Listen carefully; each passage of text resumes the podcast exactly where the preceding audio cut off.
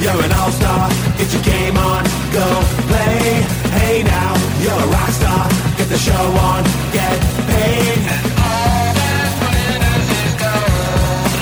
Only shooting stars break the mold. Welcome to another episode of the NRL All Stars podcast. This is Barnsey back for the Talk and Footy episodes for the first time in 2023.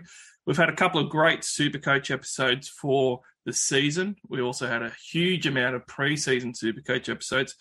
But the Talk and Footy, it's been a bit neglected. That's because we had to wait for the season to actually start. So now that it's started, weekly Talk and Footy episodes on top of your weekly Supercoach episodes, the NRL All Stars podcast does cover it all.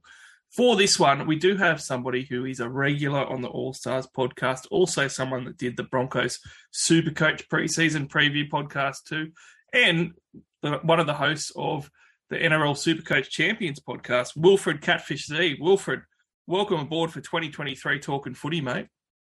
Thanks for having me, Barnsey. Always, always keen to chat footy, even if it's not Supercoach related. So, yeah, it's it's always better when the Broncos are coming off a win as well, because otherwise I don't hear the end of it from yourself. well, it is a good week for Broncos supporters, that's for sure.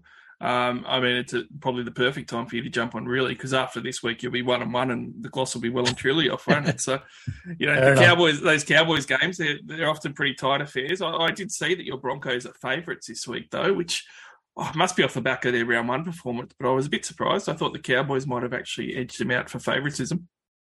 I, I'm honestly a little bit surprised too. Like, yeah, sure, they were impressive round one, but not to the point where I think I would have put them above the Cowboys straight away. But don't get me wrong, I'm still tipping the Broncos this week. oh, of course, have to. So everybody that's listening for the first time, or any of the Super Coach listeners who are maybe migrated over and thought they'd give this episode a crack, every week the NRL All Stars podcast has a TLT Tuesday episode that we record that gets out on a Wednesday afternoon, which talks only Super Coach. But on a Thursday before the round actually starts, we also have a talk and footy episode, and that normally hits on either a late Thursday or sometimes a Friday, and that's just talking everything rugby league.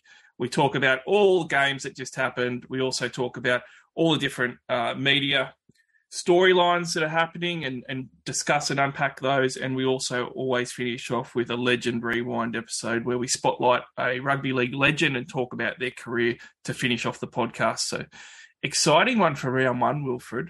Uh, I think the first thing to talk about is obviously our round one review, which we almost touched on a little bit because your Broncos won. But I guess just generally the footy, uh, I was pretty impressed. I thought that the footy, especially after all the preseason stuff, like it's it's so rugby league and it's so cliche that leading into a season, like instead of actually marketing and advertisements and commercials for a rugby league season, you've got you know the the people, the players getting drunk, the players misbehaving. You've got CBA negotiations this year that are a hot topic with which cancelled uh, a season launch and everything.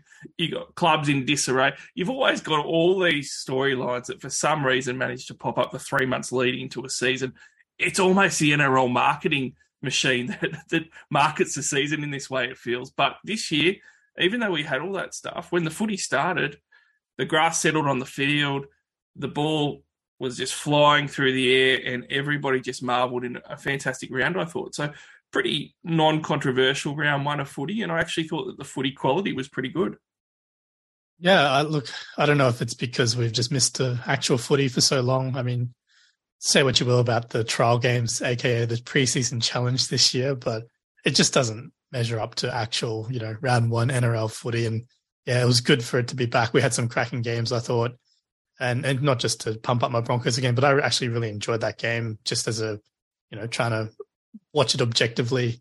Uh, I just it was it was enjoyable and uh, also even like the Cowboys and the Raiders, yeah, it was tight and it was a nice finish. But I thought just the it, it really showcased, you know, one team gets off to a cracking start and the Cowboys, and then it looks like it could come an absolute blowout. But then the Raiders, you know, they fought hard, they fought their way back into it, and then it became a really exciting finish. So yeah, like uh, just some really good games like that. I, I loved it.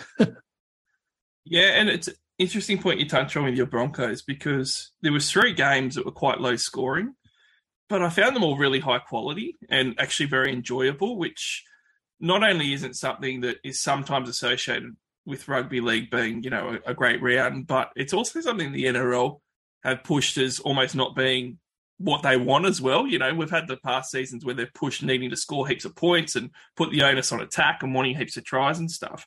But you can see this round, you don't need that stuff. We had the Eels go down to the Melbourne Storm in Golden Point that was a 16 12 scoreline.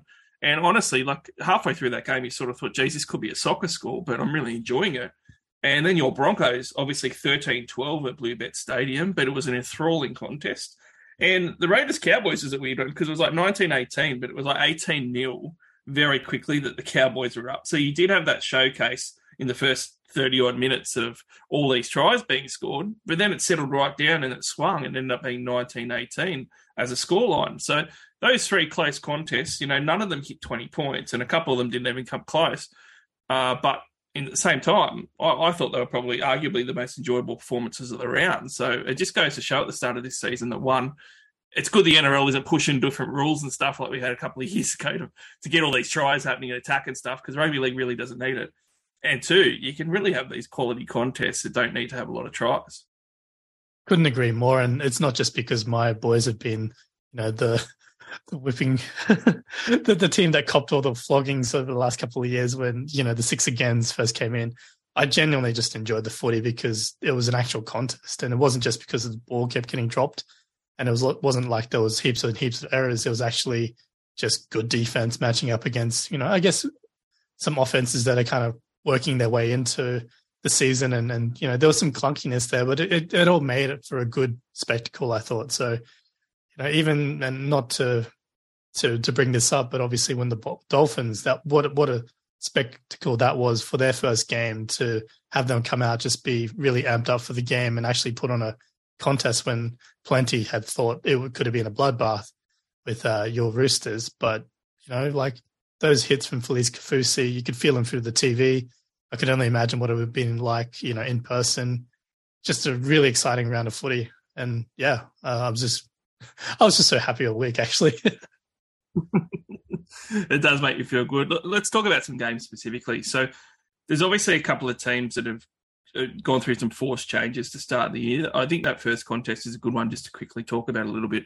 The Storm versus the Eels. Now, obviously, the Storm have gone through the changes of no Papenhuyzen to start the year, and that's looking like it's going to be longer term. So that was always a question mark. And in this one, we had the Cameron Munster horrific compound fracture of the finger injury during it. And also for the Eels, we've got, you know, an entire back row change where Isaiah Papali'i's left. What does that look like? But then all of a sudden, Shaun Lane's got a broken jaw from the trials, and Ryan Matterson is unsuccessful in being able to play, and he's out for three weeks. It's it's interesting because they had an entirely new back row at the Eels, and obviously the Storm also, just with their personnel changes over the off season ended up with a new back row too. Loiero's been in the system for a while, but he hasn't been a, a starter. And then they obviously brought Eli Katoa over from the New Zealand Warriors to start. So I, I found that uh, a pretty extraordinary storyline in this one that I was interested in watching both packs. I thought they both did really well, uh, and I thought, I guess for me, there's a couple of players that really stood up in that one. So I wanted to highlight Hopgood and everyone that plays Supercoach knows about this, but in real life, it was pretty extraordinary. I know a lot of people sort of gave Penrith a little bit of a backhander and were like, how did you not keep this guy? How did you not play this guy? How have you got guys like Jaeman Salmon on the bench trying to be a forward when you had a legitimate one that you could have had and played, blah, blah, blah. But at the end of the day, you know, Penrith can't play everybody, and they've obviously got a really good 13 in Yeo. Uh, and they've got pretty good edge back growers as well. And obviously, Kikau moved along, but they thought that Garner was a better fit for them. But Hopgood's performance, you know, 21 runs, 57 tackles, but not just the work rate. The five offloads really caught me off guard. I, I didn't think he had that in him, really. Um, and he had no errors or penalties in that 50, uh, 84 minutes that he played as well. And he was really effective. Like his hit up meters were 168 meters for the hit ups. It was it was a really extraordinary performance. So I, I, thought that that was great for him in the first game for him in a blue and gold jersey. Yeah, look, you're absolutely spot on. It was just uh, almost just an otherworldly kind of performance for for your first official kind of game as a starter for a new team, and just to churn out 84 minutes in the middle. And it wasn't like he was bludging; like he was ripping in. And I guess, look, as, as much as you kind of have to talk up a performance like that, you kind of think, well, what was Brad Arthur thinking? Because at the end of it, like, he didn't use all his interchanges, right? Because you get the extra ones for Golden Point. He only used seven all game when the Storm used 10 out of 10. So really strange. It's really strange there. And uh, as much as we talk up the Hopgood performance, it's unfortunate that it ended with a missed tackle that let Harry Grant score the match winner. So kind of thing. And maybe that was because he was so tired playing 84 minutes in the middle, Brad Arthur. Jeez, exactly, right? So it's great. We can celebrate the, the, you know, the inhuman performance of Hopgood, but kind of think, well, what were you doing, Brad Arthur, when you had interchanges in hand? Sure, you had a couple of HIAs and, uh, you know, injuries that you had to contend with, but at the end of the day, you had someone who's probably more fresh than someone who's played 84 minutes in the middle yeah, I don't know. It's a bit of a question, questionable decision there from my perspective, but it's not the first time Brad Arthur's kind of done that. Something similar, anyway. To stick on the positives before we um, finish a compliment sandwich with a couple of negatives out of this one uh, for both teams, I came away from it thinking that both of these teams are still going to be contend- contenders this year. They're both going to be top eight teams, possibly a chance at top four teams, and, and I think that they kind of put to rest a few question marks. Uh, I know that the Eels just the Eels just always going to have question marks. It's just the type of team that they are. Fans gravitate towards.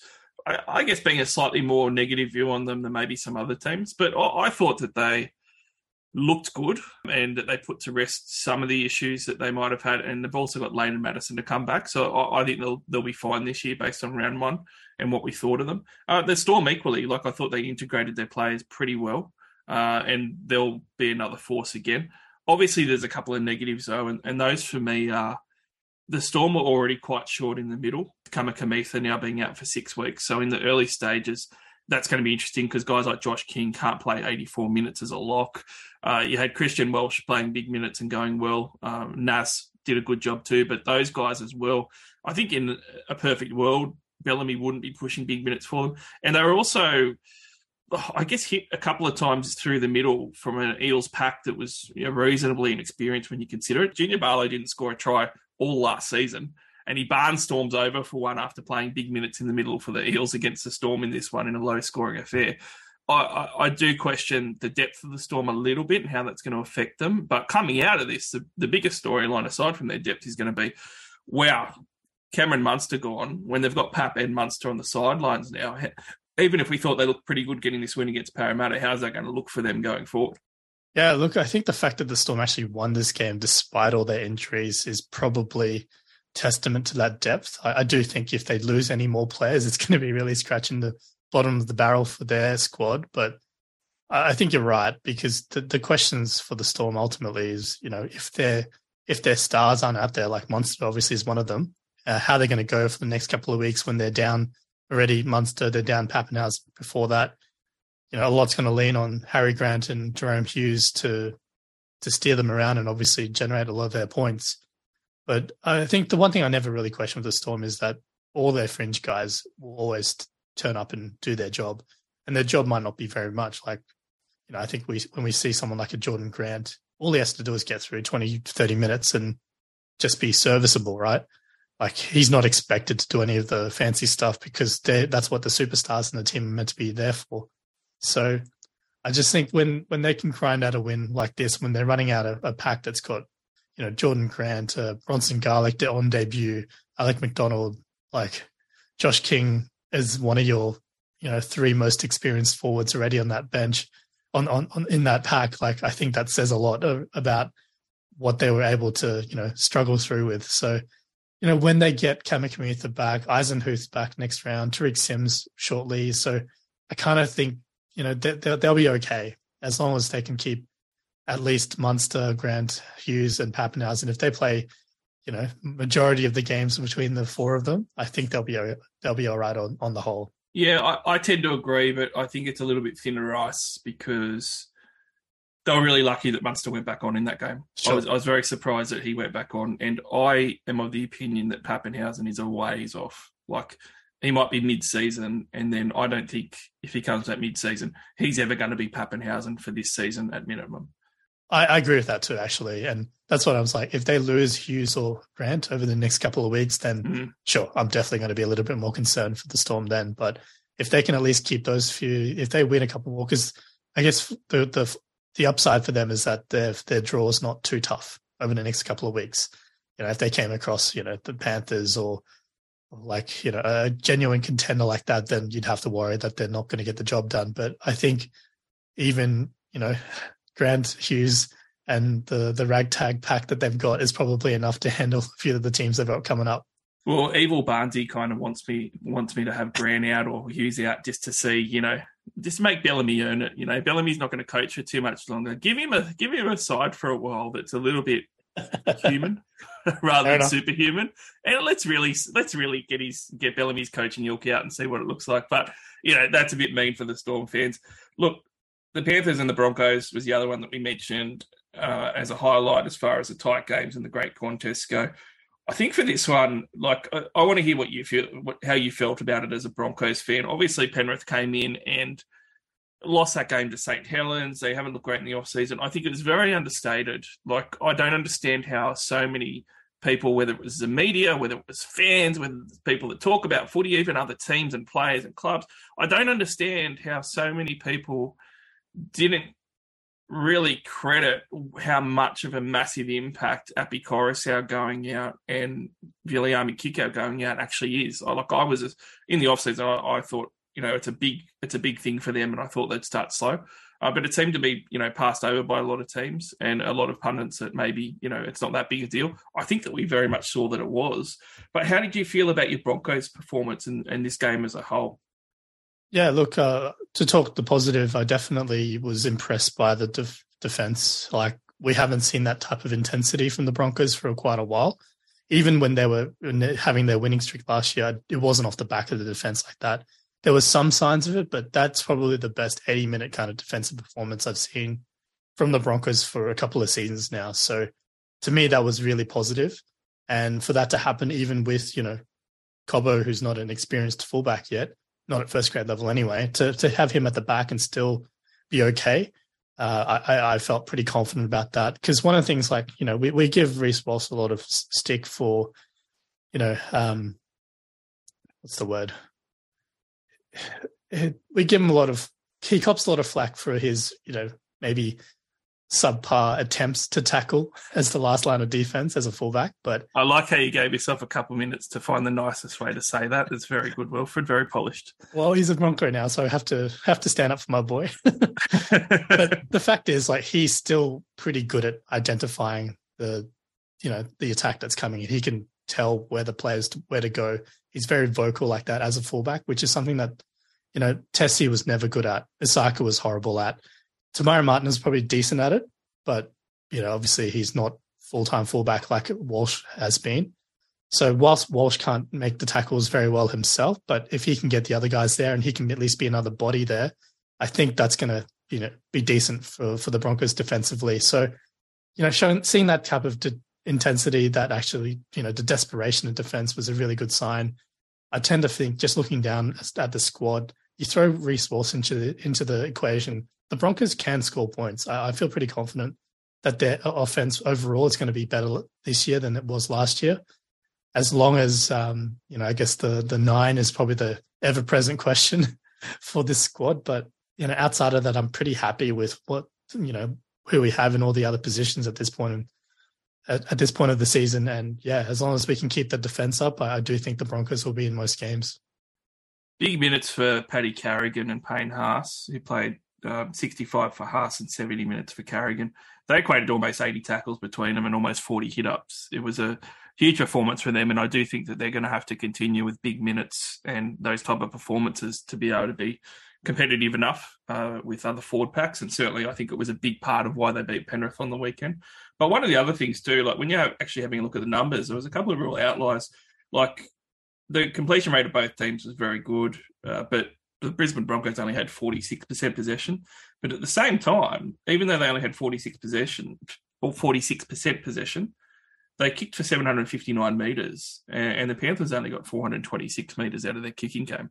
when you're uh, up against Nathan Cleary, like that's it's pretty extraordinary. I know Adam Reynolds can be a good kicker as well himself too as the other halfback, but they had a big possession swing with 46% and they still managed to come close to doubling the kick meters, which is pretty pretty remarkable. And it was also a game that they managed to keep really tight. Like um, like you said, the amount of errors and, and things were down compared to what we've seen from the Broncos in the past. And I do think that the Panthers obviously wanted to come in from that St Helens games and have a and have a go after that loss in front of their home fans. So it, really good, and the numbers actually look like make it make the narrative that it was a really good quality game as well, and the Broncos actually got the better of the Panthers. But other game that we didn't mention, the Manly Sea Eagles thirty-one to the Bulldogs six. Now, certainly, I think a lot of people didn't necessarily expect the Bulldogs to be a contender, but they thought they were going to improve. Uh, in the preseason, they lost a lot of middle forwards, which I think really hurt them. Luke Thompson and Pangai Jr. being out really makes them very thin. Uh, high reliance on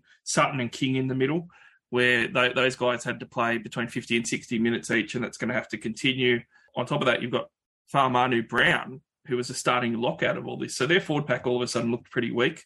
And I think that people probably overestimated the fact that despite some of the big names that they've signed, like a Kikau coming in and Amani, their backline still is a work in progress, right? Alamoti debuted first game. Uh, you got Perham debuting for the Dogs and and at fullback as well when he's normally been a centre. Like there was certainly some cause to say there was going to be some growing pains, but at the same time, uh, I think they just weren't competitive in this one at all. Do you chalk this one up to just a, a, bad round one and just scrap it and move on because you know Cameron Ciraldo still would have expected a more competitive outfit than this, and the errors and play of Matt Burton and Kikau in particular should be leading the side, and, and they were exceptionally poor.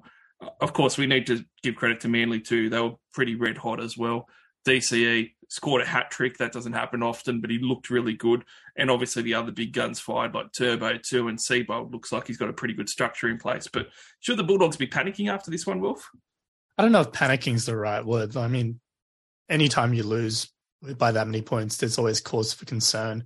But like I, I'm with you, I never expected the Bulldogs to start fast, and that happens every time you do have you know, significant changeover in the you know the roster. And I think I I wrote uh, this is for this was for Supercoach, but I wrote something in the preseason where I think only eight of the players that ran up, you know, from the top 17 last year have stayed. So you know, two thirds of the team are, are, new to the club uh, as as far as yeah, their top 17 guys. Plus, then you throw in all the injuries that they've had.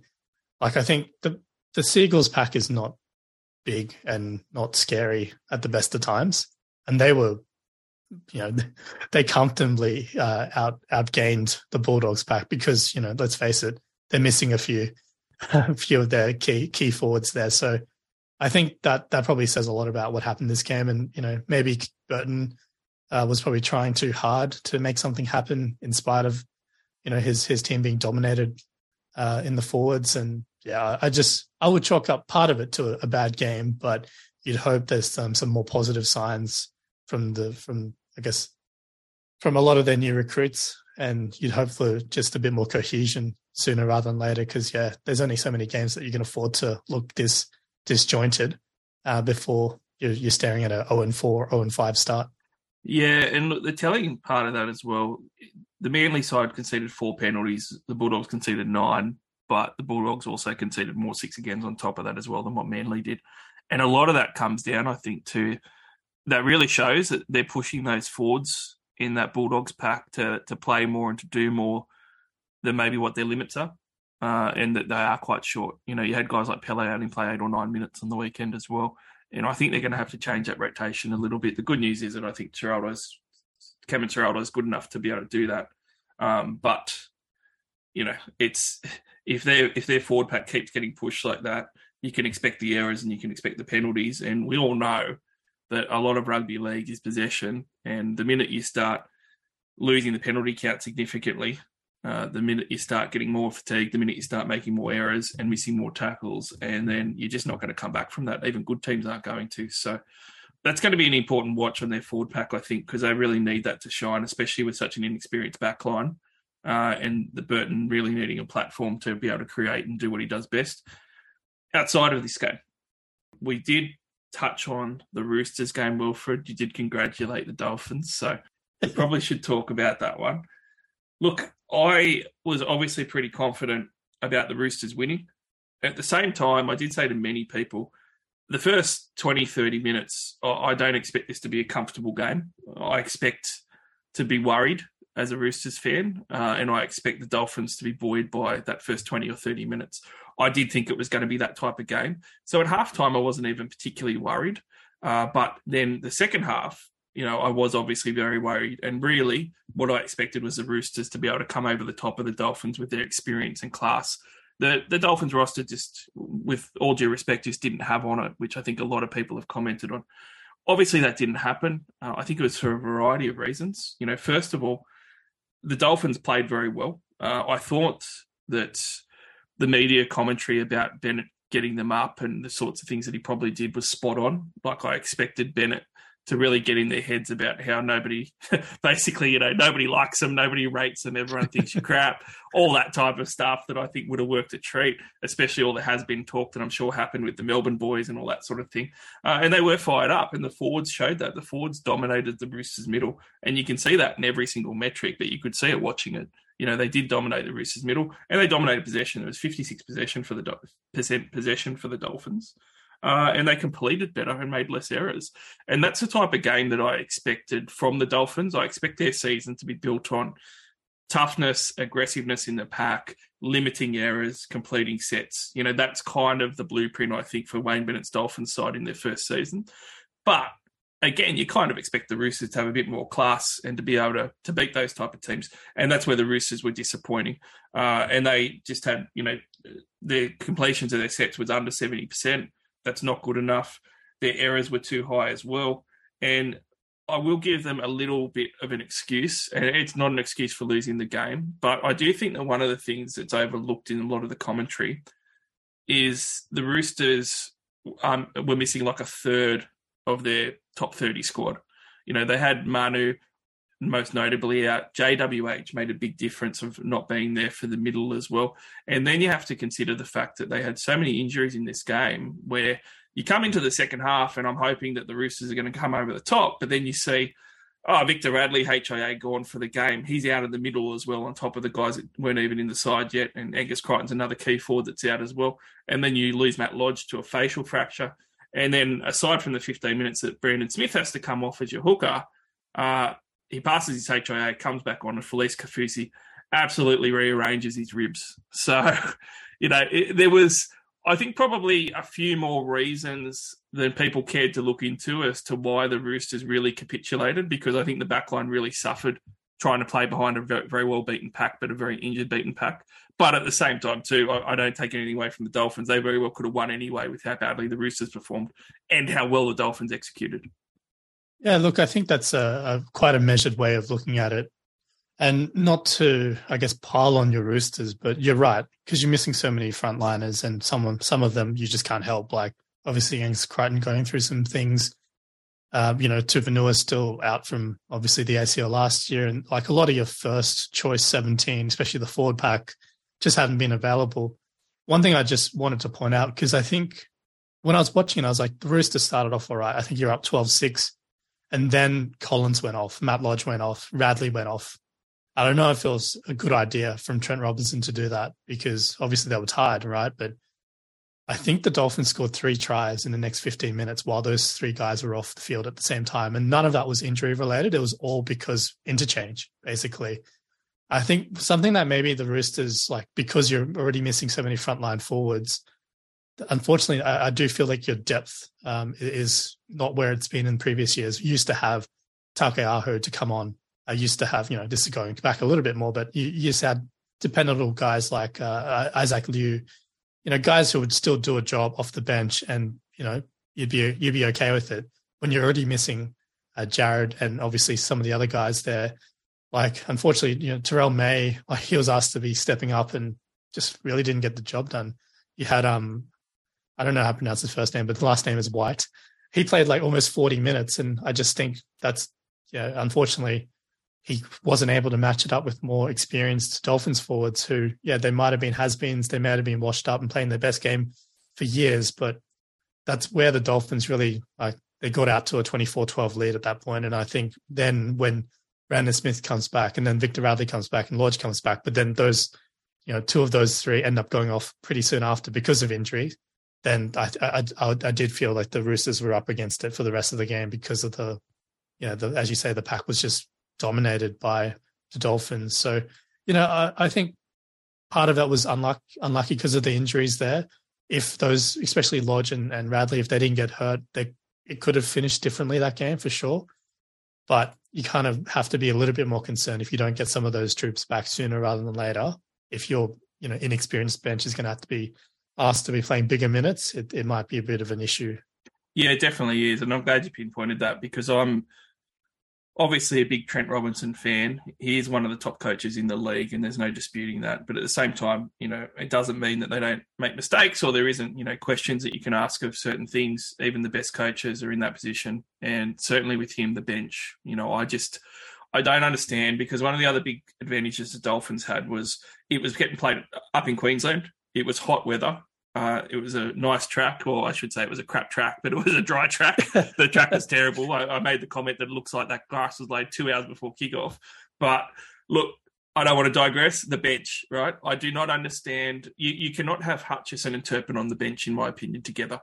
And you know, it's obviously Hutchison went and started at centre, which I think is horrible. You know, I don't think that we can continue to do that. But that meant that Corey Allen was on the bench. So you've got Allen and Turpin on the bench, and Turpin's going to obviously go in and play hooker, and Allen's going to go and do nothing. So then you we were already thin in the middle forwards, and then you're putting pressure on only two forwards on the bench that are legitimate full time forwards in you know, someone like White to play 40 minutes, like you mentioned, and also Terrell May, who, you know, we rate over at the Roosters, but those two guys should be your, your maybe your second and third, if not your third and fourth forwards off the bench. And I just think that uh, Robinson probably just didn't think that through. I, I just, I really am looking forward to just choosing either Turpin or Hutchison on the bench to cover hooker and to be a utility and having three forwards.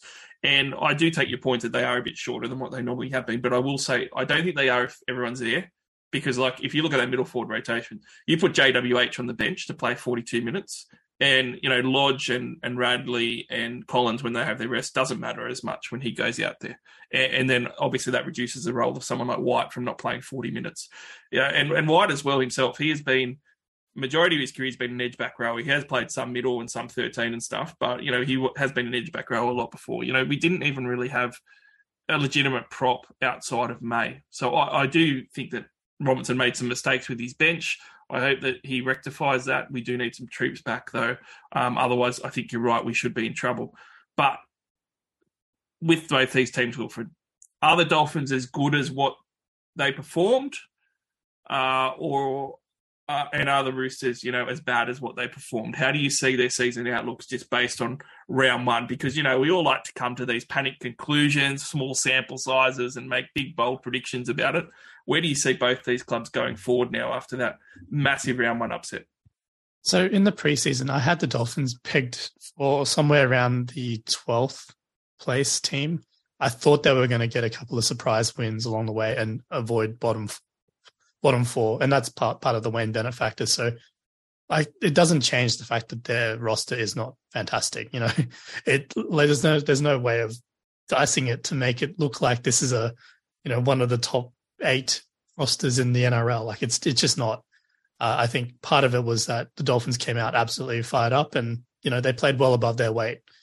Uh, part of that is obviously the Roosters, you know, missing, as you say, a third of their top liners and yeah, then further injuries during the game. So I tend to think once the Roosters get healthy, they'll just be as dominant and as dif- difficult to beat as normal.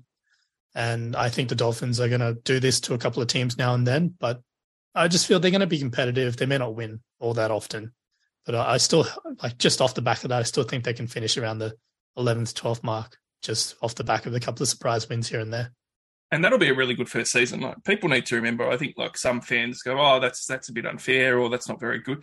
If they finish eleventh or twelfth, that's a fantastic first season for the Dolphins. They don't have a real marquee signing, and you know, they, if they avoid the bottom four, I think they've done well. I've actually got them penciled in for probably around that bottom four area.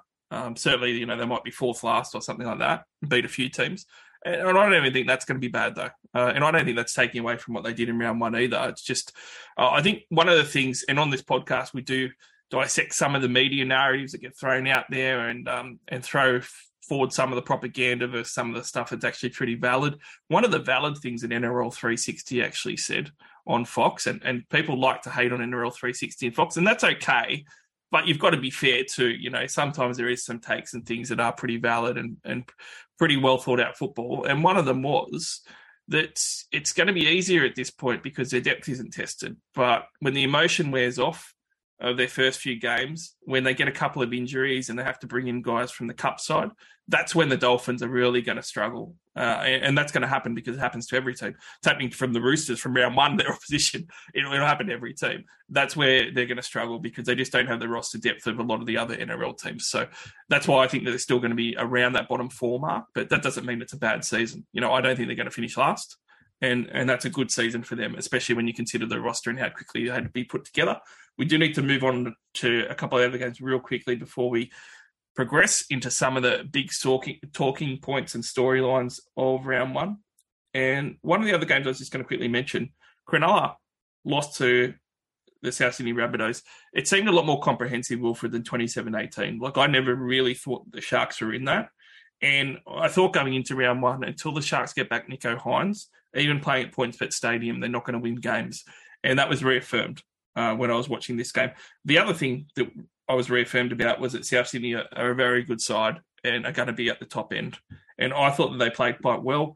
I think that on the Supercoach podcast this week, um, we pointed out the fact that they they've got this potent left side that's always Cody Walker throwing it to AJ and stuff, but the right hand side actually really fine, and, and they would be very buoyed by the fact that Lachlan Ilias had a career game round one of the season, looked like a very good halfback, and if he's playing like that, their spine the quality of that spine is arguably up there with the, the, the best in the NRL if they've got their seven playing in that manner. So I thought that they could take a lot of positive away from that.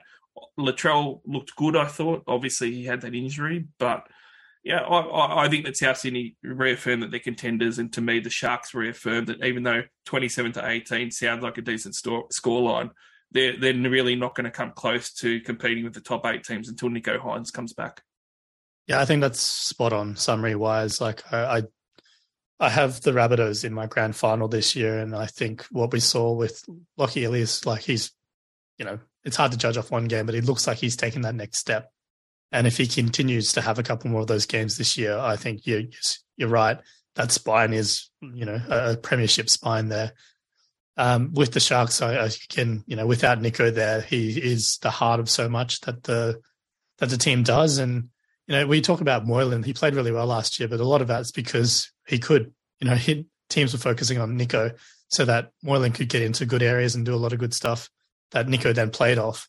But uh, yeah, it was just not great between Trindall and Moylan this this week, and yeah, it's it's not ideal for the Sharks to start off this way. But you can't help injury.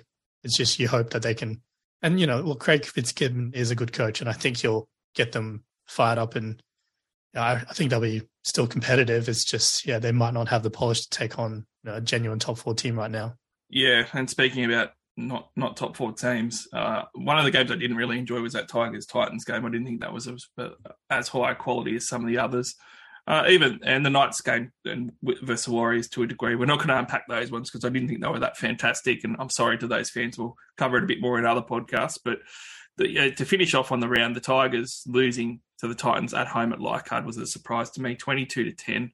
I thought Adam Doueihi looked very good, and I was expecting him to have a big season. But all in all, the Tigers were fairly disappointing in front of their home fans, and it was one of those games too where one of their other marquee signings was Bateman, and he's still not playing. And then we get told that he's not playing because he's being acclimatized, and that's going to take a few weeks, which sounds like a load of rubbish. And then people are saying, no, no, there was a lot of English fans saying he had an ankle injury. Like, uh, it's not so much about the game, but certainly this sort of stuff affects them. Like, they paid a lot of money for Bateman, 800000 eh, I just, I still get astounded by all teams, and I'm not going to bang on about the Tigers being run poorly or anything. All teams do this. Why do they hide injuries like this? Like, why, why bother lying about it? Nobody cares if he's got an ankle injury. In fact, I kind of expect it because I made the point so many times that Bateman's actually low key been quite injury riddled throughout his career, even when he just carries stuff, kind of like Adam Reynolds for your Broncos. You know, he might play through stuff, but he's always got bumps and bruises. I wouldn't have even been surprised.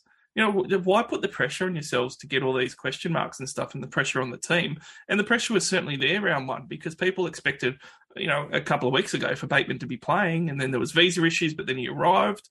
It just seems odd to me and it seems odd management and unnecessary pressure and also for the fans that packed out Leichhardt Oval. Like, tell him what's going on. There's another game at Leichhardt Oval this week, and he's not named again. Yep, totally agree. I don't understand it either, and you know, not just to, it's not, not obviously just the Tigers. I mean, the Knights we saw, you know, Greg Marzhew, he's just a winger, right? They're hiding an injury to a winger. Yeah, I know. He's a winger that hasn't been even a, a first grader. Like if you said, "Oh, Greg Marzhew didn't make the side," okay, super coaches would be annoyed. But you know, in real life, it's like, "Oh, he wasn't making the Titans yeah, side." exactly. So, big yeah, it, it makes no sense to me. It's not like, you know, I don't think any coach is going in game planning for uh, Greg Marzhew or uh, even a John Bateman. Like maybe they give him a little bit more attention, but you know he's not the guy you're going to target. You're going to be focusing on Adam Doueihi. You're probably planning on how you're going to control Isaiah Papali'i and contain him. You know, you're not you're not you're not focusing a game plan around an edge back role who hasn't played in the NRL for a couple of years. So yeah, it makes no sense to me, honestly. Let's move along. Okay, the round review is always going to be the biggest review let's talk about some other stuff. The big thing that came out of the game, the concussion debate has risen again with independent doctors Mhm. being questioned highly. Um, obviously, there was a big case with Ponga. Ponga's looked reasonably innocuous, innocuous, although I think that, you know, including me, like I can understand because there was head contact and it is a collision sport where you know, even if you see a collision slow mo that you think is relatively innocuous, you know, on the field, it actually is quite fast and hard. So, you know, some of those things I, I, kind of understand with Ponga. There was another, um, a weird one as well in one of the other games with somebody else. But, you know, all in all, this has all come to a head because not just that Ponga incident and a couple of others over the weekend, but because Phil Gould has absolutely gone on a huge rant, absolutely spraying the NRL and the whole idea of having independent doctors. So he has come out and said that it is the worst abomination that rugby league has ever seen to have these independent doctors, uh, and it's the worst thing in history for rugby league. He has absolutely torn it to shreds. He said, and this is to quote him: this concussion hysteria where the game is headed and why it's headed that way." And who they've given weight to, media and doctors and lawyers, all this misinformation.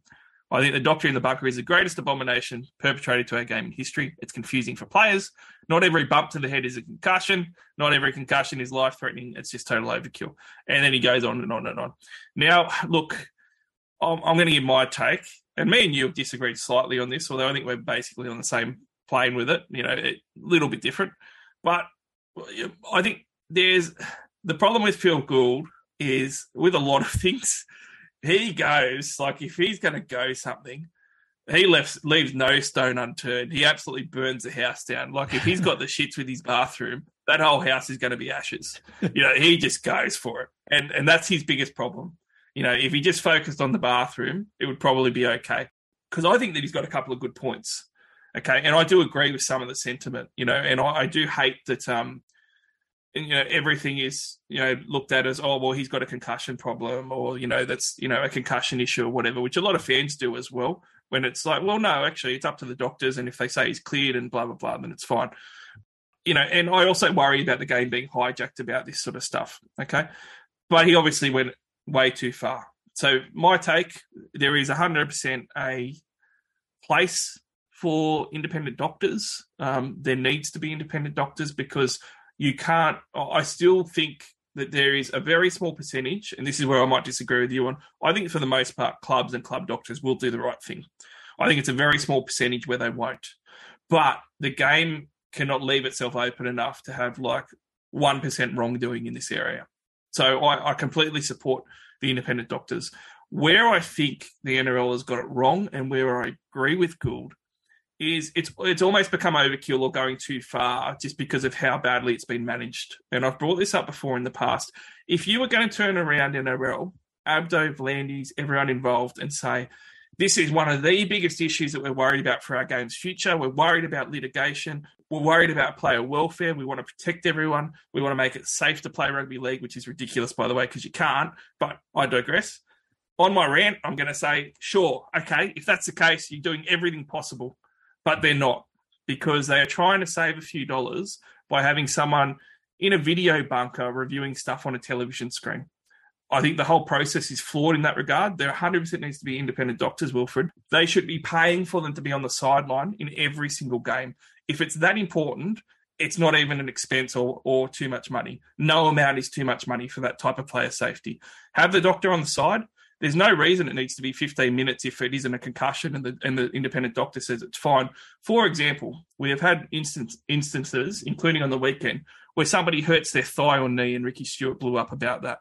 Now, if that player comes off after the doctor's on the sideline looking at the TV and says, Look, I've hurt my knee, you know, I'm busted, I need some Vaso on my knee, I'm all fine. And the doctor assesses that, has a look at the footage, and says, Actually, you know what? From my assessment, it actually is a knee injury. I got it wrong. I just wanted to check it out just to make sure, which they totally should. You know, that player should be back on the field within a few minutes, five minutes, maybe, whatever, you know. But you're not going to get that if they're not at the field. They do need to have a feel for the game. They do need to be able to talk to the players. They do need to be able to do everything possible to assess that player. So to me, Wilfred, that's where the game's got it wrong. That's where Phil Gould does have a little bit of leeway in what he's saying. So this is where I guess I can definitely see that point that you're trying to make there. Now, I'm no expert in this area, but I do like I read into it a lot because it's I find it interesting. Uh, sometimes I don't go too too overboard in terms of what I'm reading, but my understanding is that the independent doctor, like their primary role is to look at the actual contact, which is why they need the screen and why they need to be able to watch replays and, and see how the player's falling. Uh, they're looking for signs, the symptoms of, of that. Uh, again, you know, I'm not an expert, but one of the, when they're looking for category one symptoms and things like that, I always forget what's different between category one and category two, but some of the things that they're looking for is can the player break their own fall? You know, are they responsive because, or are they knocked out because of that head, um, you know, their brain hitting the skull off the back of that contact and they're actually out and they're not, therefore they're not responsive to break their own fall. Uh, are they able to, you know, is there a little wobble when they stand up? So that's why they need the replays. That's why they need the television screens. It's not actually a like a, an assessment. I can still have that on the side. Sure, yeah, absolutely, and and I agree that with that. The other part of it is uh, my understanding is that the ad- administration of the actual the head injury assessment, the HIA, doesn't have to be done by a doctor. Like the initial uh, assessment's actually done by the trainer, right? They're they're asking those first few mm-hmm. questions, mm-hmm. and then they go off to the side. And I, I, don't even know like if there's an actual protocol where it has to be uh, medical personnel that's doing the actual administration of the HIA from there. So that's again, you know, that's probably why, like, you know, as as much as I think yeah, that there's probably a reason to have an independent doctor on the sideline there. I also think like it's probably the way it's managed at the moment, it may not be necessary because what the independent, you know, review process is looking for is more of the actual player's responses and symptoms at the time of the contact and then, you know, immediately after, not so much the administration of the test uh, from there because club doctors are the ones who would look at, you know, the knees and the, the, the you know, the, I think the example you're talking about was for Sebastian Kris, right? He uh, Correct. Yeah, that's the one that Ricky blew up about, and that did look like. And you, you never know. Like if you're not a doctor, I'm always of the view that you, you don't know as well as what they do, and that's fine. You know, they're the experts. But that just on face value looked like that wasn't any contact with the head from what you could see. Yeah, and that's where like you know we don't see all the angles either, and, and obviously that makes it hard for us to know what the doctors got access to just like they, they always say with the bunker, right? The the broadcasters have an angle, but the bunker the bunker has more, basically. So we may not always see what the exactly the bunker is looking at at the time because they've got you know five or six screens at the uh, you know on the go at the same time. So you know, it, I'm not going to pretend I know all the ins and outs of it, but I do think there's there's a lot that we don't know about the procedures, and I, I dare say even Gus probably doesn't have it all covered based on what he seems to be saying. But isn't that isn't that part of the issue? Yeah, absolutely. You know, and I, have really got to squeeze the juice out of the lemon. Yeah. That's my rant of the week here, so I'm gonna. But isn't that part of the problem? Like as a fan, shouldn't I know? But if I don't know as a fan, as a, someone who is the CEO of a club like Gus, shouldn't he know? Shouldn't you know? Shouldn't all people involved in the game know all this stuff? You know, like they they mic up players at times so you can hear players in sports and stuff like mic up so we could hear what happens during a concussion protocol or at least publish it or at least something like communicate this stuff because on face value to me yeah, hundred percent. There needs to be like Gus is so out of line saying that there shouldn't be independent doctors or worrying about concussion too much, and that out of line. We have to worry about concussion. It's a big deal, but at the same time, are we doing it the best that we can? Shouldn't we spend more money and just have doctors there? Look, I, it, it, just seems based on what we know, it seems pretty straightforward to me that the um the actual procedures and things could be done better. And I know for a fact that it's been reported in the past that certainly during COVID, the response from the NRL was it's not cost effective to have a doctor at the ground at every game. And to me, that's that's nowhere near good enough from the NRL, and it's nowhere near good enough for the game. And I will finish on a really crude example, Wilfred. Under some of the guidelines and stuff, and this is why it's important, I think, for a doctor on the sideline to be able to assess things both on a video screen but also in person. I can't break my own fall, and I can't get up, and I'm half out of it on the ground. Okay, if I you know, come down in a tackle and it's obscured and stuff because the three man tackle and stuff and end up face planting on the ground because I've been hitting the nuts, which has happened to me plenty of times before playing footy. I do not break my own fall. I'm holding my nuts and I'm in pain and my eyes are rolling in my head but it has got nothing to do with the concussion, you know. And, and this is the thing, you know, it, it's a bit of a silly example, but the whole Seb Kris thing with Ricky Stuart arguing that was his argument, you know, it was actually his leg, and he's gone down with an injury to his leg because you can't stand up with an injured leg. There's a lot to unpack with it. I do think I'm just going to say I don't think the NRL is doing enough um, as far as the process and should be spending on independent doctors to be on the sidelines. I understand where Gus is coming from in that, but he's obviously totally out of line as far as questioning concussion and, and how much we need to look at it and stuff because that's needed. Independent doctors are needed, and we need to trust and listen to them a lot more. Cracks in the Panthers' windshield. That's what Latrell Mitchell said. After that game, Wilfred, Salmon and Luai were going at it a little bit. Now, ordinarily, I don't particularly have problems with this stuff, and you could probably put it down to a, a little bit of, I guess, propaganda in the media, some clickbait and stuff. But I think that the problem is that the Panthers aren't looking too sharp at the moment. They're missing personnel, as we've said. So does Latrell have a point? Is there cracks in the Panthers' windshield? And is there a problem with how that was handled by Luai and Salmon after the game and the look? Look, I honestly I don't really have an issue with what Luai and Salmon were doing. Like I've got no doubt that happens all the time, just not as publicly as that was.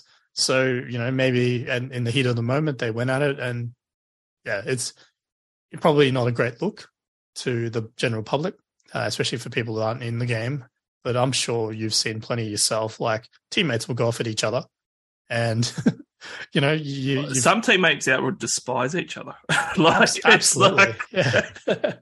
and look, you know, Jaeman Salmon probably isn't happy that Luai's got that five eight spot, right? He probably wants his he wants that jersey. But look, I, I, don't have an issue with it. Yeah, probably could have been could have waited till they were back in the locker room or whatever. But yeah, I, I think it's pretty normal. It doesn't. I wouldn't say that's uh, indicative of, you know, a, a, crack in the windshield, so to speak, or, or fractured kind of dressing room or anything like that. Uh, I, I, you know, I think a lot of my concern, and just to echo what you said earlier, like I was one of the ones who also said, you know, I feel the Panthers are going to absolutely feel the hit of not having Api Koroisau there to be a, a, creative force out of hooker to actually deliver good service. Like the drop from Api's service to Mitch Kenny, like it's it's it's night and day, right? Because you talked about, and I didn't really get a chance to talk about this before, but Cleary you know, he's we know he's one of the best halfbacks in the game. He's got a great kicking game. He's got a really long boot when he when he gets the opportunity. But what happened was that because it's pretty clear that it, the ball was going to Cleary and it doesn't it didn't get there as fast as it normally does. Just gives so much more time for the kick chases. Uh, you know the the the kick pressure. I mean, from the Broncos, and it just gives Cleary less time to do you know a good quality kick. And, and it just it translated to why the Broncos were so much more dominant in terms of getting kick meters down the field and stuff like that. So I, I, I definitely think that's going to be a teething issue. It might not be for too much longer as soon as Soni Luke maybe gets a bit more match fitness and, and some kilometers under the legs. Maybe he plays more minutes at hooker sooner rather than later. And that could be, you know, fixed in, in you know, three, four weeks time. But I definitely think on, on the whole, that experience of someone like an Api Koroisau, well, you just can't replace that. Not with Mitch Kenny and Soni Luke anyway yeah, that's definitely correct as well. 100% agree. Uh, I think the Panthers aren't quite as good, but I still think that they're a force in the premiership chase for another title. So I will say that, but I will say, like, I think you know, you're driving down a dirt road and your windscreen doesn't necessarily crack, but you get a couple of dings from the gravel. I reckon that I reckon that that's there, and I reckon that that's there because in isolation, like the Luai salmon confrontation in isolation, if that's all that we've ever seen, I think you just throw it away and just say, forget about it. What are you talking about? Media propaganda. But I will say, Jarome Luai, none of his indiscretions or things that puts people off in isolation are that bad. Like if it was a one off for all these different things, I would probably defend Jarome Luai on every single one of them to say it's not that bad. The problem is he's now amassed a huge resume of all of this type of stuff. So where I think that it is an issue with what we saw with Luai and Salmon is that we've already spoken about the Panthers losing a lot of their depth. In that depth, they've lost leadership. Okay, they've lost Api Koroisau, who is a huge leader at that club and is now going on to captain another club. Kikau, whilst he might not say a huge amount, was still a leader in that club. And Matt Burton, for all his inexperience um, in the Penrith first grade side, was still quite a good leader, and he is viewed as a future leader of the Bulldogs side. These are leadership qualities in these players that are now out the door. And when you have a look at this side, it's basically hanging by a leadership thread on Nathan Cleary's shoulders and also Yeo's shoulders, among maybe a couple of others, but really those two guys are really it. And Jarome Luai is 26 years old now. He has been doing this crap for several years. At 26 years old, paying him what he's on and him being one of your spine players and main men in that team, he needs to be setting an example. He needs to be showing leadership. He needs to be helping Isaiah Yeo and Nathan Cleary out. And he's not. Doing that on the field is what you'd expect from him five years ago when he's 21. And, that's an issue. You, you cannot see growth in Jarome Luai and you cannot see awareness from Jarome Luai and you certainly can't see leadership. That's where I think they're going to have a few cracks in uh, in that windshield.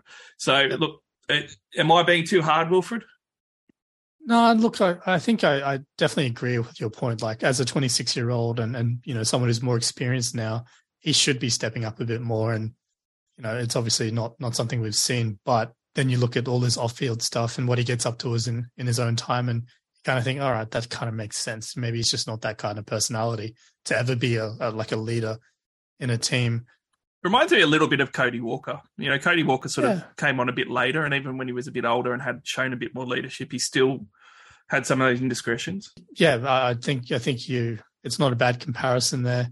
I guess what I was going to say is that because like the Panthers, they, I, th- I think I was reading like they've lost maybe eight games in the last three seasons or something like that, something ridiculous where they barely have lost at all, and here they are, you know, back to back losses for the first time in a long time.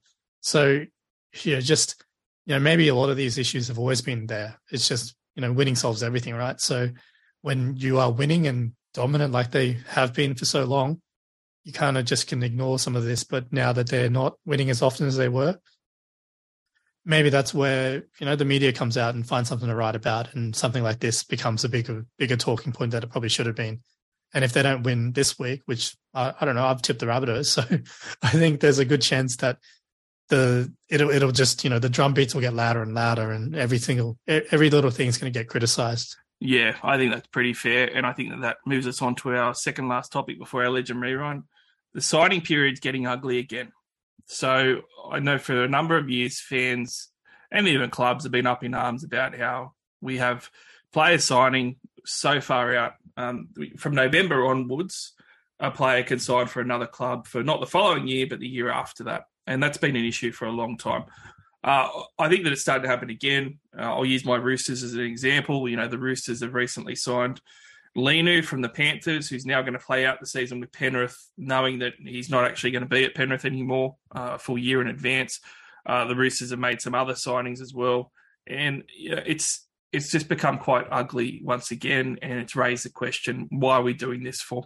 I think one of the misconceptions with this is a lot of people blame it on the NRL and certainly the NRL is to some degree of fault, but uh, really important. You know, there's been a, a, number of stories about this that the Players Association has pushed back on the NRL before, and I, I get why, but I also think they need to give a little. So let me explain. Uh, the Players Association has said to the NRL when they've tried to change this before that if we were to do from October to you know December as a signing period, that's not enough time. You have players that are potentially moving interstate Um, players are on holidays as well, so they only obviously get a certain amount of leave each year, like the rest of us. And most of them like to go away and get out of Australia or go on a trip with their family or whatever. So it's pretty hard to negotiate with clubs remotely and all that type of stuff. And it's their time off. I get that. Um, you know, if you're moving from Sydney to New Zealand, it's really hard to to do that in a short period. And you also don't want to be left out in the cold. Like you want to have the maximum amount of time to negotiate to maximize your deal and, and the amount of money that you get. So from a player's perspective, I get it. But at the same time, from a game's perspective, it's not the best for the game for me. So the NRL has tried this before, Wilfred, where they have like sort of floated the idea of let's have signings the last few months of the year. The other problem with that as well is that clubs are going to push back because it gives them a small amount of time before a preseason starts because preseasons obviously start a number of months before the actual season kickoff in March. It's you know November preseason starting for a lot of clubs. So I understand all the parameters and stuff. The problem is that it just doesn't work how it is, you know. And then you have players getting asked if they want to leave already. You know, we've got the Roosters with Dom Young and all the fan uproar about all that. It's not good for the game. So I understand it's not great for the players, but the players are compensated pretty well. Do you think that we, the NRL, should be pushing to say after the grand final in October, that's our free agent period? Um, because to me, it works in other sports. Uh, like the NBA really uh, only has a, pretty short free agency period. You're not allowed to discuss contracts before that. Uh, other sports around the world do similar. Um, to me, I think that you know the players have had it really good, obviously, and for good reason. But maybe it's time to pull back on that a little bit because November, you know, 15, 16 months before you're even going to play for another club. That seems like a long time, and it's really causing some issues once again.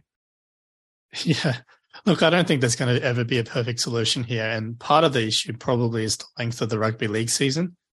Like, I don't know how many um, other professional sports out there have you know 27 years plus i'm uh, sorry 27 years 27 weeks 27 rounds and then you know there's breaks in between along the way so uh, look I, i'm not going to pretend all the sports uh, are going to be similar to what rugby league has but um, maybe tell me about nba is there free agency period like it's not during the season is it no it's after the season and how long is the actual nba season like how many how many weeks does it span? Uh, so the NBA season, you have from basically October through to April. Gosh, that's so it's it's it's still pretty long, and then you have the the playoffs and the finals. You know, yep, a couple of months after that, and they've got their like their rookie draft. It is it is pretty much a sort of a year round sport. One of the things that it does, like if you use the NBA for example, one of the positives for the game, as far as fan engagement goes, like as an NBA fan, I'm engaged all year. Yep you know, because after the season, you've got the finals, and then after the playoffs and the finals, then you've got the rookie draft, which is great. And then after that, you've got the free agency period, and that's like a big bonanza as well. It's like the sport keeps going. And then all of a sudden, you've only got, you know, a month before the season tips off in October. So your, your downtime as a league and as a sport is actually very minimized, and you have high fan engagement for most of the year. Yeah, look, I think that's a that's an interesting point, and, and obviously because I follow the NFL but not the NBA, with the NFL, obviously they have something similar with the draft, and obviously free agency's just wound up this week as well. And I, I guess I, I try to imagine what that would look like for rugby league, and because of the fact that they have, you know, for example, they try to do stuff like the World Cup, they try to have internationals, they try to have preseason things, and you know, it, it's different because you obviously don't have those similar types of issues for something like the NBA or the NFL or whatever, where it's just that the the league is you know the pinnacle, right? So I, I think for me, like I I don't I don't want to pretend I have the solution at all.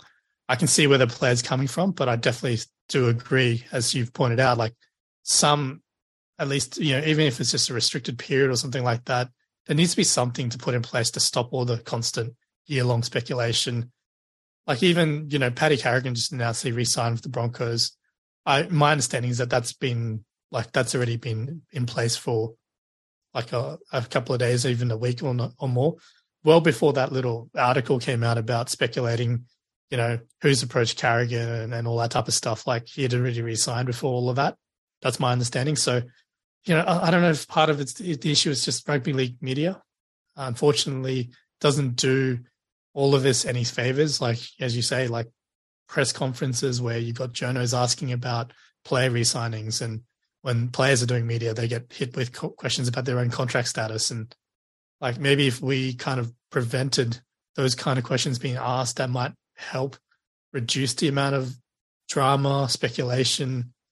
I, I don't know. It certainly would help with negative publicity. And I, like I think where the Players Association might be a little bit short-sighted is it actually helps their constituents. Like the players are helped by something like this in a few ways too. There is some positives for players. The NBA free agency, back to that for an example, because it's going to help. You know, NBA for this year, June 30 at 6 p.m. is when free agency opened. Contracts wouldn't actually be able to be registered with the league until July 6. Uh, so they've got a week of negotiation before contracts can even be registered. And then pretty much like, you know, once July is done, it's all over. Like, and the NBA is taking place in a very large country in the USA where they've got a lot of states to move to and even another country in Toronto, so in Canada, sorry. So that's very similar to New Zealand with us. And, you know, they've, they've got a week of negotiation before contracts start to be registered. It can't be discussed before that. Um, certainly home teams can can re-sign players, but and discuss it. But you know, it, it's a short period. You know, free agency is done in a month, and some of those players are on holidays and stuff. Uh, I think the thing is though that if you've got that happening in July, they do have a full three months, you know, after that, or two and a half months after that, where you know it's all settled and the dust is done. Whereas I think with the problem is with I guess rugby league is that they do have a bit of a shorter turnaround, but it's not that dissimilar, and it does work. Uh, I, I think that unfortunately we've just been spoiled in rugby league from a player perspective, and they've gotten a lot, and you know that's fine. But for the game, and I'll finish on this note for the betterment of the game. I, I, think that it has to be looked at and changed. The reality is the, NRL is looking at June as a bit of a middle ground. I don't think that's good enough. Um, do you think June's going to really make any difference? Not really. I, I, mean, it might, but I don't. I don't think it's going to make a huge difference. I, at the end of the day, I think part of it just comes down to the rugby league media. I think they could have a much better part to play in making things less of a drama, to put it lightly. Well, how exciting would it be if they could just cover a free agency period? Like they would love it. You know, at twelve oh one, like at, at midnight, yeah, the, all the contracts start coming out. You know, when they're allowed in the NBA. Like imagine that it's such a hectic you know, week, especially, but even the month. Yep. You know, there's so much to cover. It's like the game's running. Yeah, the media could be so positive for it, but you know, the, the NRL and the NRL Players Association needs to sort this stuff out because it's no good for the fans. It's no good for the game finishing on this note, a positive one. Legend Rewind. Big Englishman, Sammy Burgess. Before I even talk about Sammy's stats, I'm just going to go over to you. You know, what were your thoughts of Sammy Burgess as a player in his career? Oh, look, uh, in his prime, he was just so good to watch. Like any game he played, he made it interesting because he would just go out there and try to kill someone. he was just good, whether on, on or off the ball, like ball in hand, he'd just trample guys uh, you know, off the ball, he'd hurt them. And yeah, he was just such a good competitor. And, you know, he could have a laugh too. And it was good to see him, you know, looking like he was enjoying his footy as well. So I've got a lot of fond memories and it's, it's not all to do with super coach, but there's some of it. That's part of it there. But yeah, no, it was great to watch. And I'm really glad he did, you know, have so many years in the NRL because I definitely think, you know, he upped the level of respect for a lot of English forwards and kind of paved the way for yeah, more of the more you know the more recent ones to come over as well. Oh, 100%. Look, Sam Burgess, born West Yorkshire, England, uh, played for Bradford for a, a, number of seasons before coming to the NRL. Four years at Bradford, 88 games, scored 17 tries over that period. But then it was really him at South Sydney, right? Um, and obviously, him and Russell Crowe had the big friendship, and everybody will remember that. But he played nine seasons at South Sydney for 182 first grade games in the NRL and 44 tries. Uh, quite a few tries for someone, by the way, that played a lot of prop in his time and a lot of middle. Um, but Great Britain as well. You know, what an international player. 26 games for Great Britain. And he actually got the Rugby League International Federation Player of the Year in 2014, one of the many accolades. And the other big one was obviously the Clive Churchill Medal for the 2014 Grand Final win in the NRL. So he, he had a very a, shortened career compared to other NRL stars, Wilfred, because he obviously came over from England and playing in the Super League.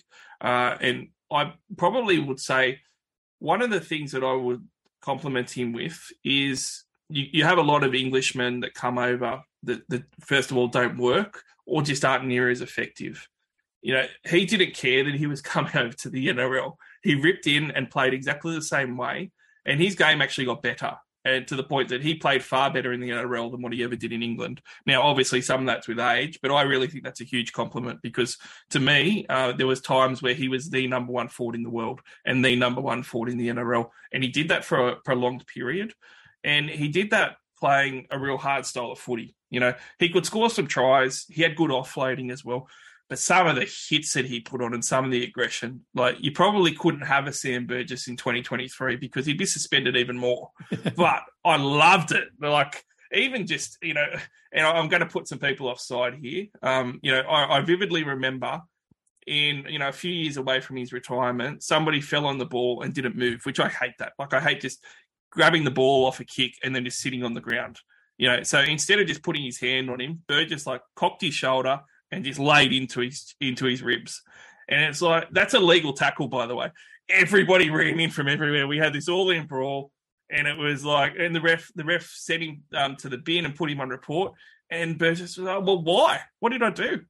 And he basically he said basically you tackled him too hard. like it was like, uh, you know, there was no need for that le- for that level of aggression or that type of hit. And it was like, it was totally legal. And it's like those are the that's that's footy. You know, you, you run the ball, you hit people hard, you run hard and and that was Sammy Burgess. And I think that he was probably one of the most feared and revered forwards in the NRL as an Englishman coming over. Uh, and who could forget that game where he busted his jaw in the grand final? Yeah, well, I think that's you mentioned the Clive Church before, and I kind of feel bad because he stole it off his brother, right? I think we could all say George was the best best player on the on the ground for the grand final, but because Sammy busted his cheekbone, he gets the Clive Churchill. But look, you know, that's that's just a bit of a, a one off there. But no, I can't. Yeah, I can't disagree with anything of what you said. I, I, remember that hit too, the one you're talking about when he laid into the guy on the ground. I, I definitely distinctly remember that. So yeah, look, he's provided so many good memories. Uh, 2014 was just an otherworldly season from you know, arguably one of the most dominant, right? Like I for a forward. For a forward, yeah. it's very hard to remember a more dominant season than that. And I mean, people should remember with that broken cheekbone that you bring up. He suffered that in the first run of the game. Yep. You know, played that played that grand final on and won the Clive Churchill. Yeah, absolutely. So that's the stuff of folklore. You know, it's always a bit sad when you know post career stuff uh, doesn't always go as nicely, and it kind of it almost ruins you know the his name in a sense. But the football legacy is you know it, it's it's up there, like it's it's all time you know Hall of Hall of Fame type stuff. Yeah, and it also needs to be said too. He, he went and had a um, short-lived stint trying to play rugby union too, and that probably took a little bit away from his career too. They put him at inside centre, I think, from memory. It was just a debacle, but came back obviously. Uh, probably one of the the biggest compliments I could give Sam Burgess, I think, is that um, South Sydney is a very storied club that's been around for a, a long, long time. So they've had a lot of all-time greats play for the club, and he is certainly one of the all-time great, not just forwards but players that they've ever had, in my opinion. So, I mean, for a club like South Sydney, Wilfred, you know, that's probably the biggest compliment he can have. Came over the NRL stage, played for one of the most storied clubs that the NRL's ever seen, and finished off as one of their best players of all time. Yep, I think that really summarizes it very well. Uh, I don't think there's anything else I can add to you know what you've just highlighted. Sammy Burgess, one of my favorite forwards to watch ever. So yeah, uh, plenty of good memories of him and his rugby, uh, his league career. Not so much his union career. We just pretend that doesn't happen? England fans be proud of Sammy Burgess. South Sydney fans be proud of Sam Burgess. Rugby league fans be proud of Sam Burgess. He was a phenomenal player to watch, and he gave so much to the game of rugby league. Wilfred, that is it for the first episode of the 2023 series of Talking Footy. Thank you very much for jumping on board. I always love talking footy with you when it's outside Supercoach, especially because you've been pounding me lately in Supercoach, so it's a bit better. no, it's always a pleasure to come on. Like I said, always enjoy chatting uh, with yourself, Barnsey, whether it's footy or Supercoach. It's always a good time. So thanks for having me on. Awesome. If everyone wants to hear Wilfred a bit more, go and listen to the NRL Supercoach Champions podcast. The Supercoach Champions podcast is fantastic for your Supercoach and also for your footy. So go over there and tune into that one. To tune into this one, to download, to follow, subscribe, make sure you share as well. It's great. Go on SoundCloud, go on Amazon, go on iTunes, go on Spotify. And if you want to follow the podcast on social media, Twitter is the best NRL underscore SC underscore All Stars and follow us on there. You get all the up to date info on the episodes and also me talking footy too. So Until then, thanks very much for listening. Next Tuesday, we'll record our TLT for Supercoach, and next Thursday, we'll record another Talking Footy. But we do have a great game tonight with Penrith and the Rabbits. Enjoy the footy. I can't wait to crack a beer and watch it. Can't wait to talk all about it again next week. Hey now, you're an all-star. Get your game on, go play. Hey now, you're a rock star. Get the show on, get paid.